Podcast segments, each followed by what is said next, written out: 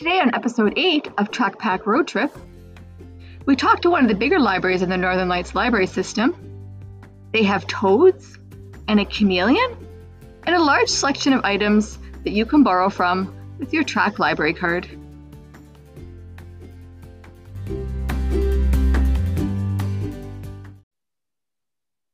Good morning. Hello, how are you? Good. Thanks you for talking with us this morning. Yeah, no problem. I'm very excited to do it. I think this is such a lovely idea. Thanks. Can you tell us all about yourself and where you work? A little bit about the town you're in? Yeah, um, so my name is Alia Cron. I'm public services librarian at the Morinville Community Library. It's about half an hour north of Edmonton, kind of by St. Albert there. Um, it is, uh, we just, just hit 10,000 people in the last census this year, so we're not huge, but um, we have a nice sized library and I'm trying to think what we would be famous for. Not a ton. We're by the base, so we have a lot of uh, military folks coming and going. Uh, we have a really, really lovely church actually right across the street from where the library is. Mm-hmm. And you're about 281 kilometers from Cold Lake here, and you're part of the Northern Lights Library System as well, right? Yes, we are. We are with Northern Lights, and I believe that along with you guys, we may be one of the bigger libraries in Northern Lights system. So that's kind of cool. Yes, yes. It says Track Pack popular at your library? Oh my goodness, yes. It's, I mean, we, that is sort of, I think many people actually in some ways think that it is our library. So we actually do get uh, questions about um, why are your hours wrong on your website? And uh, when we dig into it a little further, it's actually TrackPack's website that our hours are wrong on. Yeah. So um, with, we, with, with the pandemic, recently introduced a, I just put up a link to directly to our sort of Morinville Library specific version of TrackPack, and that has been our most popular link to date. Hmm. have to check that out. What's been really popular lately coming in through interlibrary loan? Uh, I mean, that's a better question actually for Pearl, who is our interlibrary loan um, clerk. Mm-hmm. I would say, honestly, a lot of it tends to be pretty pretty normal for any library. So the newest um, the newest James Patterson, actually one big one that's been really popular lately is Ken Follett's newest novel, The Evening and the Morning. Mm-hmm. Um, and then our folks also tend to really love whatever the newest popular biography or memoir is. Mm-hmm. So a few years ago, or a year ago maybe, it was um, Michelle Obama's biography. Mm-hmm. Um, stuff that the other stuff that tends to be really popular is our book club makes really, really good sort of general fiction selections, and we order in a whole ton of those from all the other libraries in Track Pack, and then we have them up on our um, display shelf, and those go really fast. We have a lot of patrons who would never join the book club, but absolutely love just seeing that selection and having that picked out for them, they know to trust the book club. Yeah, track is very helpful for bringing in a lot of copies for book clubs. Yes, it's been lovely. So, I mean, this month's selection is Women Talking by Miriam Toews. Mm-hmm. Oh, she her new is, one. Yes, she is incredible. So, if you haven't had a chance to check her out, I highly recommend her. She's um, black comedy, I would say. And Canadian author, right? Yes, and actually uh, Mennonite background, which I share. So I oh. personally like her a lot. Uh-huh. Have you visited other libraries in Northern Lights or within Track? Uh, so recently within Northern Lights, I think the uh, I want to is it Vermilion or Vegreville? Vermilion? I'm the worst. I think it's Vermilion. Yes, uh, they had hosted uh, about a year back. They had hosted a programming workshop, so I got the lovely like full backroom tour. They do some very cool stuff there. Oh, nice. Um, who else have I visited? Have you been to our headquarters in Elk Point? I actually have. Yes, I have been there once for a meeting. Um, it was a two hour drive from my home in Edmonton, and it's an absolutely gorgeous drive. So, really, Yes. if you're considering going somewhere, I would go camping up there in a heartbeat. hmm So if we can switch to books now, do you have an all-time favorite book character? Book character, I love Tiffany Aching from the Wee Free Men series by Terry Pratchett. I'm a Mhm. huge Terry Pratchett nerd, but Tiffany Aching was really kind of the first that I felt like was was me in a book. Oh. Uh-huh.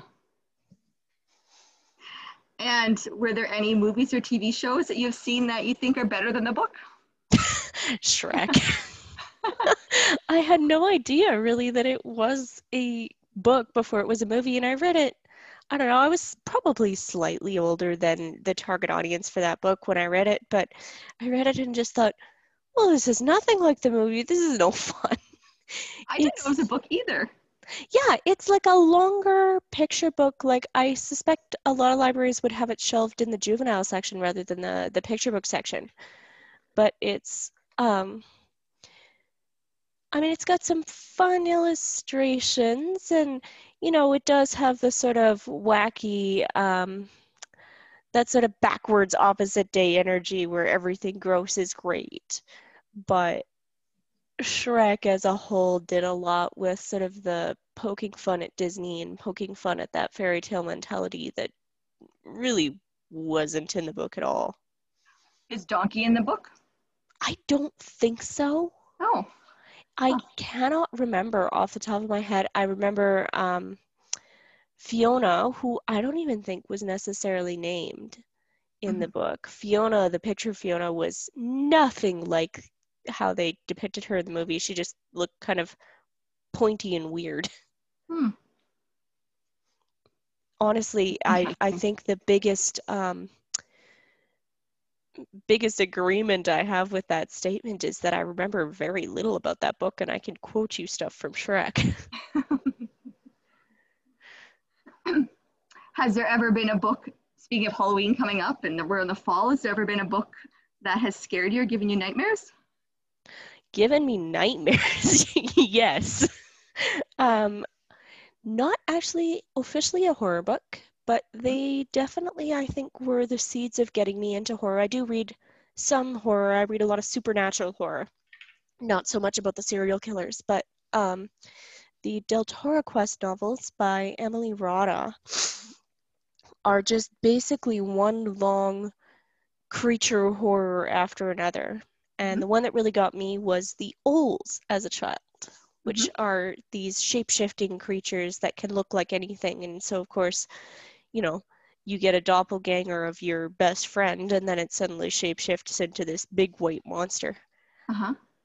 So that gave me, I, I remember being older than I thought I should be to be sleeping in my parents' bedroom. I like being scared with a book. Yes. I like that, yeah. I yes, I love it. And I actually I went back to the Deltora Quest books quite recently and they really do hold up for sheer horrifying creatures. I believe the author's from Australia, so that might have something to do with it. hmm Have you ever joined a book club? Uh once, very briefly, I think I went for one meeting. Mhm. And of course, I either I hadn't read the book or I hadn't finished the book. I can't remember. Um, so I didn't go back. Um, I am currently in a quote book club with myself and one friend. Mhm. We meet on Discord Mhm. and we listen to a Georgette Heyer novel over Audacity, which we pause about every 30 seconds to make fun of the characters. Oh, you So- listen to it together. Yes, uh, we listen to it at the same time so that we don't have to um, sort of coordinate reading chapters. Oh, that's a good idea. Yeah, it's been a lot of fun. And I mean, really, for us, it's an excuse to hang out just as much as anything else. But it's also nice to be able to talk about these things in real time. Mhm. Um, yesterday afternoon, I was in um, a cafe where they have a, you can take a book and leave a book. Oh, So fun. I got um, one I've been looking for a while. It's one I read as a teenager, Dean Koontz Midnight. Oh, I have never favorite. read anything by Dean Koontz. Would you recommend him? Yes, if you like horror, because I, I read all Stephen King and then I got into him, but I've been looking for that book forever, so I finally got it.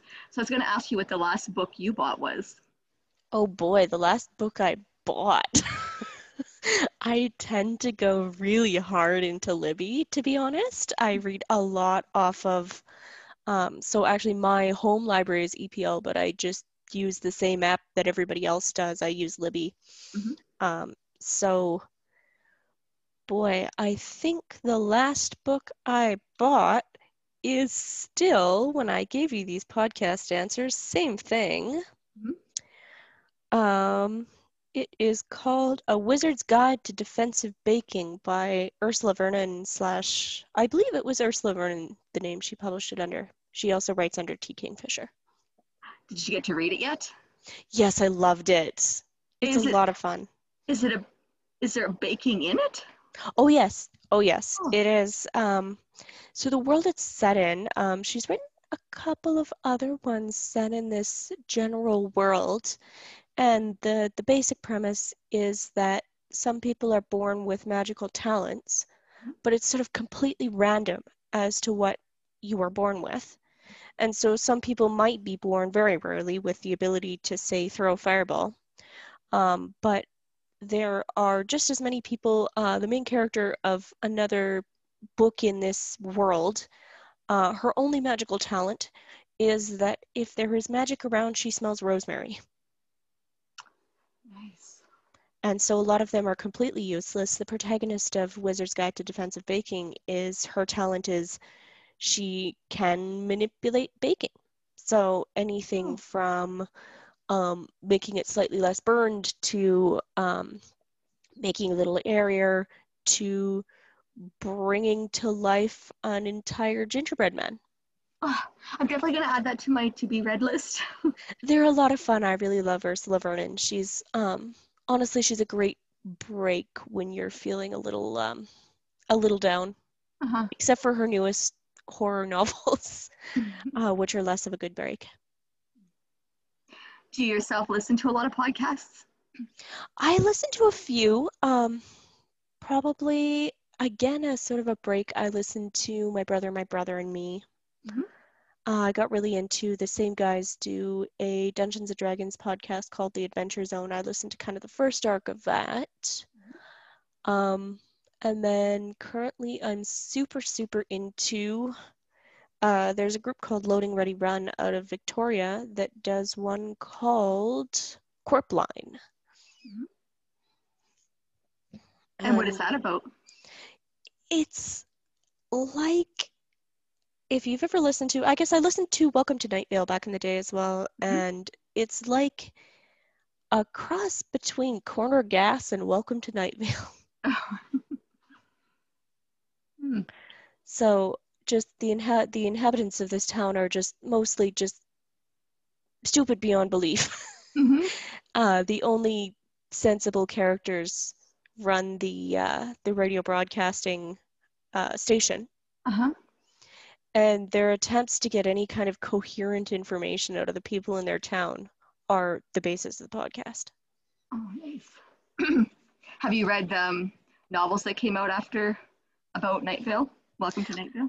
I got, I actually didn't read the first one, mm-hmm. and I got partway through it, Devours. And actually, funny enough, it was the fact that Cecil was reading it that turned me off. I was read, I was listening to on an audiobook, mm-hmm. and the way he read and the way the book was written just did not mesh for me.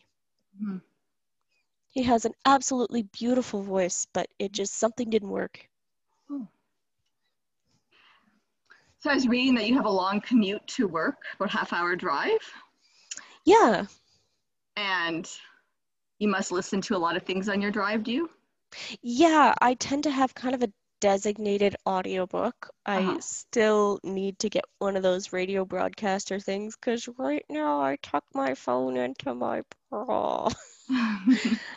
um, but yeah, so it tends to be, I've been big into Agatha Christie for audiobooks lately just because she's keeps me interested without being too, too having to make me think too too hard in terms of what's going on.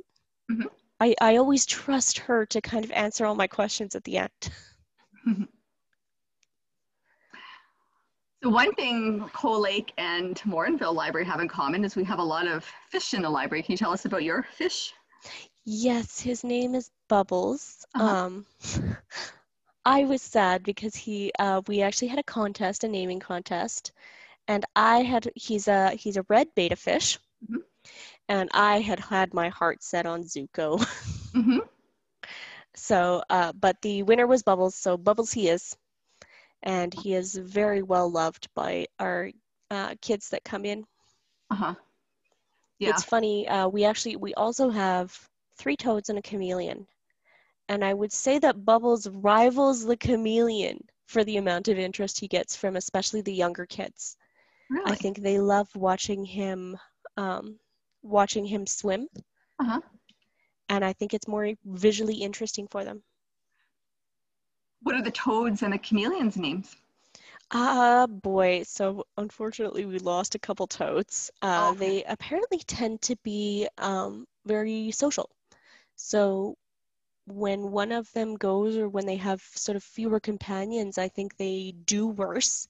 Oh. And during this pandemic, apparently a side effect of the pandemic is that everybody has wanted toads. So we have not been able to replace the ones that we wanted. oh, okay. So the one I know we have is Jabba. Mhm. uh, they all have Star Wars names, and I think, I believe that Yoda, rest in peace, is now passed away. Um, I believe we still have Leia, Mhm. and I cannot remember if the other one is Han Solo or Chewie. Mhm.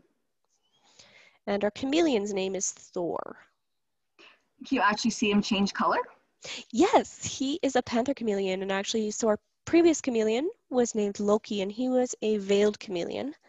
And veiled chameleons are out of uh, Yemen, I believe. So that's sort of um, Middle Eastern peninsula there, Mhm. drier, more deserty. And um, he didn't really change color all that much. You could sort of see him change from green to a different green. Uh, Thor will change from sort of a dark, almost maroon to bright reds, blues, and greens. And he has a couple kind of modes that you can see. I find we, th- I think my theory is that when he's excited, when his heart rate is up, that's when he turns red. Because w- you'll see it either when he's out of his cage and playing, or if he's hunting. And he is a panther chameleon, which are out of Madagascar in the jungle. So probably a few more resources to get really, really interesting than out in the desert. That's fascinating. Can you tell everyone about your earliest library memory? Oh boy. Um, my earliest one is actually not necessarily of the library itself. Like, you know how smell is supposed to bypass all your other memories and senses? Mhm. It's actually the smell of like the carpet glue in the elevator that went down to the Southgate Library in Edmonton. Uh-huh. And uh, the mall is still there. The um, library no longer is. It has since moved to Whitemud Crossing, but that was my home library where I grew up. Uh-huh. I think it's a Dollarama down there now. Oh, I, I love listening to people's earliest memories of libraries. Yeah. Yeah. No, I have a couple of memories of being in the actual library itself, but it was definitely the the smell of the carpet glue was library excitement. Mhm. and even still going down to that Dollarama years later, I would feel excited riding in that elevator. I was reading about you. We have in Cold Lake, we had um, before the pandemic um, a pretty successful manga and anime group that had been going on that attracted older teens and some Mhm. adults. And I was reading that you guys had were starting that, and you um, now have a designation in your library for manga. Yes, well, we so we have had the club going on for a while. Um, it's Amy is one of our library assistants, and she's definitely like the brains and the passion behind it. Um, she is beloved by one and all, especially in in the Animanga Club, and we sort of figured out a lot of the stuff we were buying, especially was for anime screenings and stuff, and we were getting this weird sort of disconnect. So we started separating them out. I don't know if we'll continue like that, how we'll do it, but it has been kind of interesting to see exactly how much of our stuff is anime right now. We find a lot of our all of, we have a wall of manga that was donated by um, people. Oh, that that's really cool. That were coming to the group, and then anime we have it mixed with our movies. Yeah. But uh, we find that both of those go out a lot on interlibrary loan. Yes, we've been finding that too.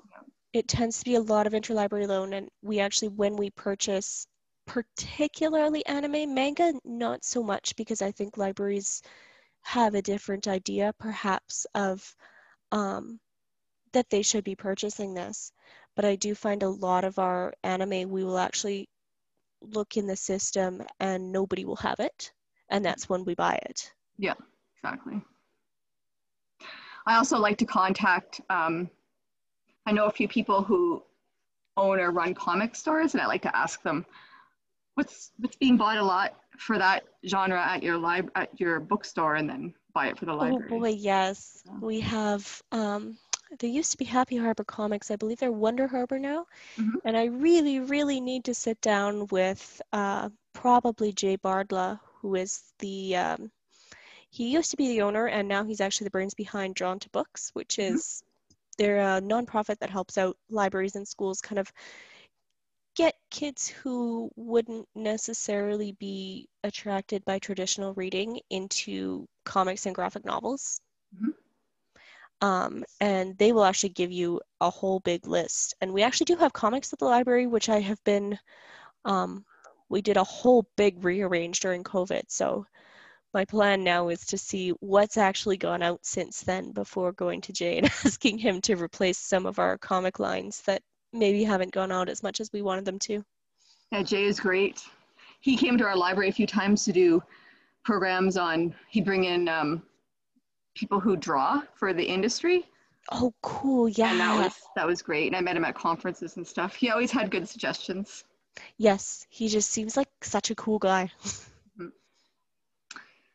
Um, I was reading that a book that you would recommend to me and the listeners is one called Grass. Oh, Grass, yes. Sorry, that's the part I, I heard brash. Oh, sorry. Uh, yeah.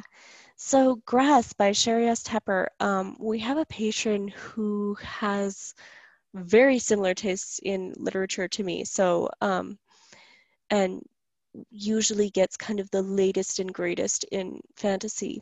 And so oh, about once every month or two, she'll come by my desk and just sort of smack a book down onto it that she's um, that she's just finished with herself and says, "Read it," mm-hmm. and she's always right. so um, I got talking to her, and um, she said that she had read, she owns the entire sort of back catalog of Robin McKinley, who mm-hmm. I also own the entire back catalog of. She's a slightly more obscure fantasy author. Her biggest, most well-known work was probably the Blue Sword slash The Hero and the Crown. Mm-hmm. Um, and so this patron had recommended me Grass by Sheri S. Tepper as sort of a um, a similar line to Robin McKinley.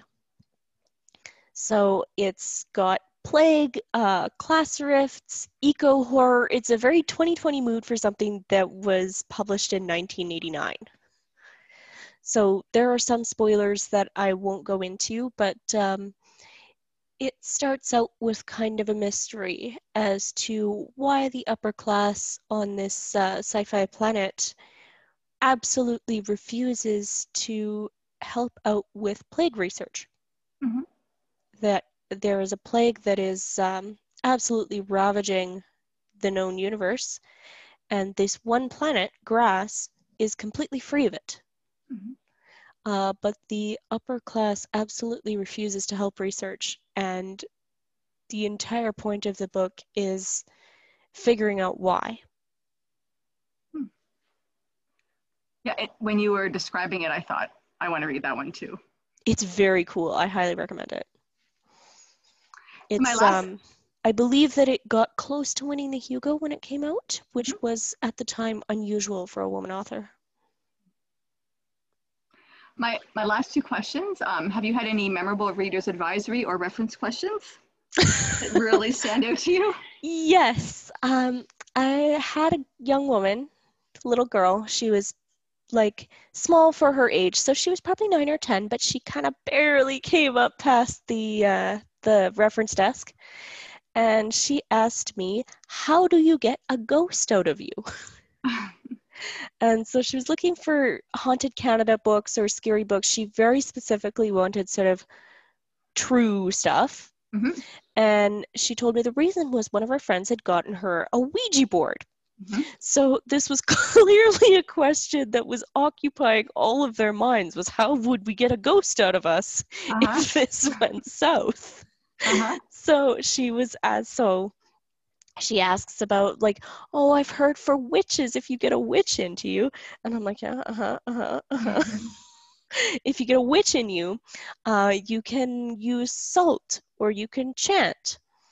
And um, I didn't really want to get into the whys and wherefores of um, whether or not the supernatural exists with this nine year old girl.